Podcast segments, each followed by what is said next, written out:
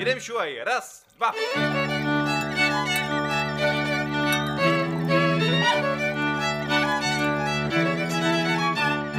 Je tu další díl vinného podcastu Čulíkoviny. Tentokrát jsem si povídal s Filipem a Kubou, vinaři z vinařství Sklep 58. Kluci mají pronajatý sklep v Pavlově, kupují hrozny z okolí a jsou to takový vinařský piráti. Můžete si u nich dát třeba 15 laurotu nebo oranžový muškát. Hezký poslech a na zdraví. Tak jo, čau chlapi, jsme tady ve sklepě, sklepě 58 v Pavlově, tak se tam trošku představte. Kdo jste? Jak jste se sem dostali? Tak čau, já jsem Filip a jsem polovina sklepa 58. tak se Kinem, nebo s Kubou jsme se seznámili na vysoké škole na Mendelce, kde jsme studovali, byli jsme spolu na koleji docela dlouho, hodně jsme toho propili, probdili hodně nocí. Tam jsme se zkamarádili. Tak. no, potom vlastně po škole, jelikož jsme nevěděli, co dál, nebo věděli jsme, co dál, ale ani jeden z nás jsme nepocházeli z jenecké rodiny, tak jsme se chtěli nějak sebe realizovat, protože v té škole tak to byly jenom samý nějaký teorie a té praxe jako tam moc nebylo.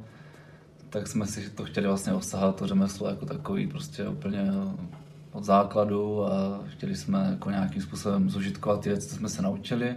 Tak se nám naskytla to léto, vlastně po škole jsme odstátnicovali, taková příležitost, že jeden známý tady v Pavlově mu ležel sklep ladem tak slovo dalo slovo a přišli jsme semka a říkali jsme, Juro, co tady ty s tím sklepem? A on jako, no, borci, já nevím. A to a my jsme říkali, ty, co bychom tady dělali víno, prostě k čemu to máš, jo, že to jako nepoužíváš. A on jako, že jo, tak jsme se do toho dali a tak jsme začali vlastně vyklízet a začali jsme dělat vlastně přípravu na první vinobraní. A to byl rok, jaký? To byl rok 2016. 2016 tak jsme začali ten sklep vyklízet, vlastně vyklízeli jsme tady nějaký tři tuny prostě suti a prostě jsme se do toho opřeli, no. Tím, že vlastně jsme začali někdy, to byl červen, nebo červenec, červenci a měli jsme vlastně jenom měsíc a půl nebo dva měsíce vlastně do prvního vynobrání, takže ten sklep se museli dát nějak do pucu, jako bylo to docela záhul. Takže jsme to jakž takž uklidili a porovnávali jsme tady věci a, a začali jsme, no, jako 2016 vlastně bylo naše první vynobraní. Takže takhle jsme nějak jako začali. A zatímco ty po studium eh, vinařství teda na Mendelově mm. univerzitě si zabrouzdal do vod eh, nějakého internetového podnikání, je to tak? Dá se tak říct. Začal jsem dělat pro jeden brněnský startup a bylo to asi, já nevím, bylo to asi z toho důvodu, že jsem pořád chtěl bydlet v Brně a nechtěl jsem mě úplně dojíždět za prací, nebo jako těch příležitostí v Brně s tím uplatněním jako vinohradnictví, vinařství moc nebylo. Tak jsem chvilku zkoušel dělat obchodáka pro, pro pár firm, což mě úplně nevyhovovalo, tak jsem vlastně potom šel do toho startupu a šel jsem jako tím směrem nějakým způsobem rozvíjet nějaké obchodní dovednosti nebo něco tady v tom smyslu, ale zároveň jsem si nechtěl přestřihnout tu pupeční šňůru s tím krásným oborem, který jsem studoval a proto se moc rád vlastně věnu a rozvíjím tady s Kubou tu 58. No. No a Kuba ovšem u řemesla zůstal a pracuješ teď pro vinařství, si říkal, v Břeclavi? Ano. Jaký to je vinařství a co tam děláš? Tak je to vinařství na soutoku Karel Průša a dělám tam technologa, takže výroba vína.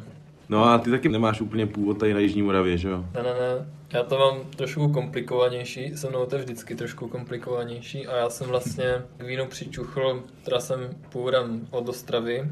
Na Mendelku jsem zabrouzdal úplně náhodou, protože mám střední zahradnickou. Potom jsem se rozhodoval, jakou vysokou studovat a zahradnictví se mi úplně znova pět let studovat nechtělo, tak jsem si řekl, že hecnu to a půjdu na vinaře, když tak přejdu a prostě budu zahradníkem. No a po 14 dnech, kdy jsme prolomili jazykovou bariéru mezi spolužákama a konečně jsem pochopil, co oni mi říkají a co říkám já jim, tak jsme se jako dali dokupy a už mě to chytlo a už mě to nepustilo.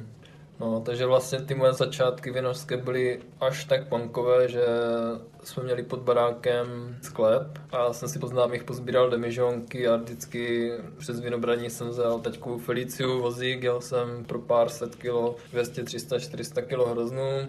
Vrátil jsem se a do noci jsem to zpracoval u nás ve studence na severu a, a prostě jsem měl touhu a snahu se jakože vyrovnat těm mým spolužákům tady z jihu a, a tak to nějak vzniklo, no, ty moje prvopočátky. tak to bylo no, dosti punkové. A je pravda, že se na těch vinařských školách fakt jako chlastá? Je. Jo, jo, to můžeme potvrdit, no. Minus pět let života. Teď jsme tady v Pavlově, eh, už eh, pátým rokem teda tady máte tenhle ten sklep a děláte různě zajímavý vína. Z mýho pohledu to je ještě zajímavější tím, že vlastně si to děláte hodně jako eh, v své hlavě, tak jako jak se vám to zdá a jak to chcete vy, nějak někoho se nesnažíte moc kopírovat a ty vína jsou rozhodně unikátní a nejsou něčemu moc podobný, co znám, což je na nich zajímavý. Plus taky jste z mýho pohledu největší tady piráti prostě Pavlova, protože tady to je všechno takový učesaný a voňavoučký a u vás je to občas, a to je správně, trošku smradlavoučký a to se mi na tom dost líbí. Navíc to vaše vinařství, jak je mladý, tak je i specifický v tom, že vlastně nemáte žádný vinohrady a ty hrozny nakupujete, tak jestli byste se trošku vyjádřili k této spolupráci, od koho a jak a, Já možná začnu trošku obecně, Kuba to potom doplní. Vlastně to, proč nemáme vinohrady, tak už jsme o tom říkali vlastně, že ani nepocházíme tady z okolí, tudíž nemáme žádné statky, polnosti, nic takového. A bylo pro nás hrozně těžké vlastně začínat po škole, víceméně s holým zadkem prostě bez ničeho, hnedka si kupovat vinohrady a takhle, když napřed člověk řeší bydlení a tady takové věci. Takže jsme to vzali trošku opačně, takže vlastně teď máme sklep s tím, že ten vinohrad bychom do budoucna nějakým způsobem jakoby chtěli a teďka se dostáváme k tomu, kde vlastně bereme hrozny. Kde bereme hrozny, na to máme obrovské štěstí, protože jsme vlastně už 2016 narazili na rodinu Abrolových tady z Pavlova, kteří mají komplet eh, produkci v Biu. Takže to jsou naši podstatě hlavní dodavatele a potom druhý dodavatel, tak to je pan Vlastimil Peřina z Lednice a ten má dva hektary v Lednici a od něho bereme odrůdu Aurout interspecifickou a ten má vlastně taky komplet vinohrady v Biu. Takže to jsou na naši dva hlavní dodavatele a bez nich bychom neměli tak krásné víno, jako máme, protože to odedřou oni, my už to jenom doladíme. A ještě teda tohle tvoří, jak jsme se nějak bavili, 80%, tak možná jsme měli zmínit i tu malou, malou dvacku, myslím si, že aby lidi věděli, odkud všechny ty hrozny jsou. No a těch, dejme tomu 20%, tak to jsou prostě vždycky takový fakt malí producenti kolem dokola v okruhu 50-60 km. Většinou to teda není bohužel biorežim, ale minimálně integrovaná s vyšší nadstavbou. Což bychom do budoucna chtěli doladit, aby jsme měli komplet všechen materiál v bio kvalitě. Tak jo, nedáme si nějaký víno, když už toho takhle jako tady sedíme? Můžeme. Tak dáme golubok. Tak co to je? Řekněte o tom něco. Tak golubok to má takovou raritu. Materiál pochází z vinice od pana Peřiny z Letnice. A vlastně je potřeba říct, že pan Vlastimil Peřina byl asistent pana profesora Krause. A když tím združením Resistant šlechtili různé typy odrůdy a ty nebo šlechtěnce, tak vlastně pan Peřina byl hned přímo v praxi u toho a vlastně mu to procházelo rukama všechny ty semínka, semenáčky a v podstatě dělal všechny ty vzorky těch daných vín, tak dělal v podstatě on, takže on to měl z první ruky. No a tak nějak si do svého vinohradu nasadil pár hlav odrůdy Golubok a je to vlastně ukrajinská interspecifická odrůda. Křížení vám teďka neřeknu z hlavy, ale je tam zakomponovaná jedna v podstatě celosvětová barvířka, takže je to prostě brutální barvířka. To víno má temně ingoustovou takovou barvu a je to odrůda středně raná a to víno je takové prostě lehké, lehké červené víno, takže taková specialitka. No. Krásně se to pije, je to šťavnatý, to se mi možná na tom líbí, že tady to Pavlovsko se bere hodně hrdě a e, hodně se zdejší vinaři vbijou prsa, možná i právem kvůli tomu velmi specifickému a kvalitnímu teroá, který tady je, ale u vás ve sklepě vlastně vidíme tady Golubok, tamhle Malverínu, Hibernal, a není tady jeden vlašák. Jak si to představujete, dělat prostě vinařství v Pavlově a nemít ani jeden vlašák? No, zase to souvisí s tím, že nemáme vlastně vinohrad a hrozně vlašáků se v této oblasti zhání velmi, velmi těžce. Jo, pokud to člověk nemá, samozřejmě, že to nechce prodat, každý si to drží jako své rodinné stříbro a to samozřejmě jako takhle chápeme, takže proto se snažíme pracovat prostě a jednoduše s tím, co je. No a to pro mě má určitě taky svoje kouzlo. Pijeme teď eh, vína ročníku 2019, 2020 jsme ochutnali ze sudů, což je teda čtvrtá sklizeň, jestli se nepletu, ne? Pátá sklizeň. Pátá. Pátá. A tak jak se vám to zatím líbí, jak jste na začátku to začali dělat, tak co jste si představovali, jak to cítíte, že se to vyvíjí? No, tak my jsme si to představovali, bych řekl, trošku možná jak hodovínek válku, no. jsme si představili, že uděláme vína a za půl roku, za rok to prodáme a budeme úplně happy hippo a prostě posuneme se v tom sklepe dále. Akorát potom jsme zjistili, že když chcete udělat fakt pořádné víno, tak to víno potřebuje čas a potřebuje sud a potřebuje míchat na kalech a potřebuje péči a to prostě netrvá půl roku, rok, ale někdy, někdy i dva roky a tak postupně už jsme si sundali ty růžové brýle a díváme se na to prostě dost realisticky a prostě ty vína ochutnáváme, staráme se o ně a čekáme, no. A, a to je náš styl. Prostě. Ochutnávat a čekat. Ochutnávat a čekat, no. Živí vás to, nebo máte z toho krom potěšení i nějaký jako peníze? No teďka je to víceméně ve fázi koníčku, kdy ten koníček, nebo chcete to vinařství, si začalo vydělávat samo na sebe. Jo? To znamená, že teďka jsme čtyři roky do toho investovali, veškeré uspořené peníze, to jsme si vydělali a vráželi jsme to vlastně do studu, do hroznou, do technologií ani tak moc ne, protože těch moc pořád nemáme a ani nechceme. Takže teďka se dá říct, že jsme tak nějak na tom, že se to vydělá samo na sebe, což je hrozně fajn, protože to člověka baví, jako když má nějaký koníček, který ho opravdu baví a nemusí do něho už investovat žádný peníze, jenom strašně moc času, tak je to vlastně jakoby fajn, fajn zjištění tady v tom. Takže určitě bychom se chtěli jako dál posouvat tak, aby nás to i v budoucnu mohlo živit, ale bude to ještě dlouhá cesta, protože ty vína prostě opravdu potřebují čas a nepůjde to jen tak rychle.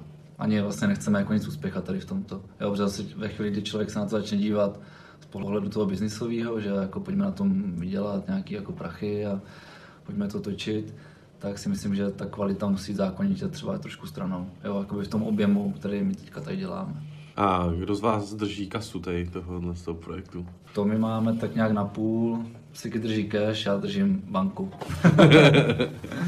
Kdyby se teď objevil tady investor, který do vás bude chtít nasypat prostě pár milionů a bude chtít, abyste dělali tady víno, co byste mu řekli?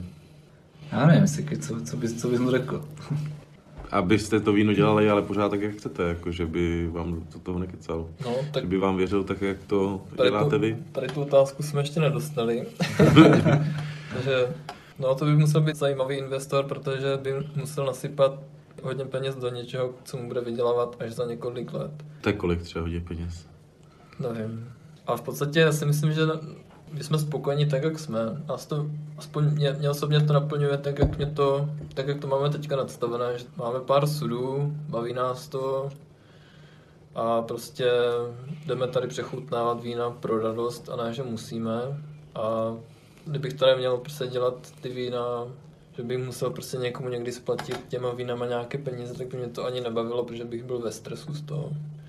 Jak se říká, je lepší si to posrat podle svého, než aby vám do toho někdo kecal, no. Takže za mě tak. Bych to asi neřekl. Jako, OK, takže zatím ještě není prostě ten čas, nebo necítíte to tak, že byste chtěli prostě tohle to mít jako svoji primární obživu a věnovat se tomu naplno. Jako chceme, ano chceme, ale chceme jít prostě kruček po kručku, nechceme nic uspěchat a přeskakovat tam nějaký, nějaký schody. Jak my, tak ty vína mají vlastně v tom přirozený nějaký vývoj a přijde mně, nebo aspoň za mě, že vlastně čím víc to děláme, tak tím vím míň, jako, když to můžu říct za mě. Tím, že ka- každý ročník prostě jinačí a každý rok nás vždycky něco překvapí, že jo, a člověk se v tom prostě pořád nějak vyvíjí a každý rok se učí, takže mně přijde, že fakt toho vím jako míň a míň, jo, paradoxně. No, to můžu potvrdit. Já už jsem si kolikrát říkal, že bych šel vrátit titul, ale prostě to tak v tom víně je. No. Prostě toho víme pořád málo, když o víně víme už dost, ale podstatě je to příroda, tu budeme studovat nekonečně dlouho. A je teda v současném tohle nastavení vlastně pro vás reálný pořídit nějaký vinohrad? Měli byste potom čas na něm pracovat? Dobrá otázka. Jakože ten čas bychom si určitě našli a dokázali bychom na něm pracovat, jakože ve chvíli, kdybychom si řekli, ano, jdem do toho prostě na tisíc procent, nejenom na to, jak do toho jdem teďka, nebo že to budeme brát mnohem víc vážněji, tak ten vinohrad je vlastně nepostradatelná součást toho celého procesu, že jo? protože člověk potřebuje mít nějakou... Základnu. Přesně tak, nebo jako ty, ty s těma hroznama prostě pracovat úplně od toho začátku až po ten konec, jako ten... No ne, já, mluvím, já vlastně mluvím o tom, že jsem vám dal tu otázku stran toho vstupu nějakého investora kvůli tomu, že pak na to máte ten čas a přece jenom ten čas na to nejvíc zabírá ten vinohrad. To je primárně to, co žere ten čas. Takže vlastně se mi zdá, že bez toho, aniž by jste tom byli a třeba minimálně jeden z vás eh, jako ponořený na 100%, tak vlastně těžko budete si hledat ten čas, abyste na ten vinohrad prostě mohli se o něj pečovat asi tak, jak uznáte za vhodný. Já si myslím, že časem bychom něco menšího určitě si chtěli pořídit vlastního a starat se to nějak dle naší filozofie.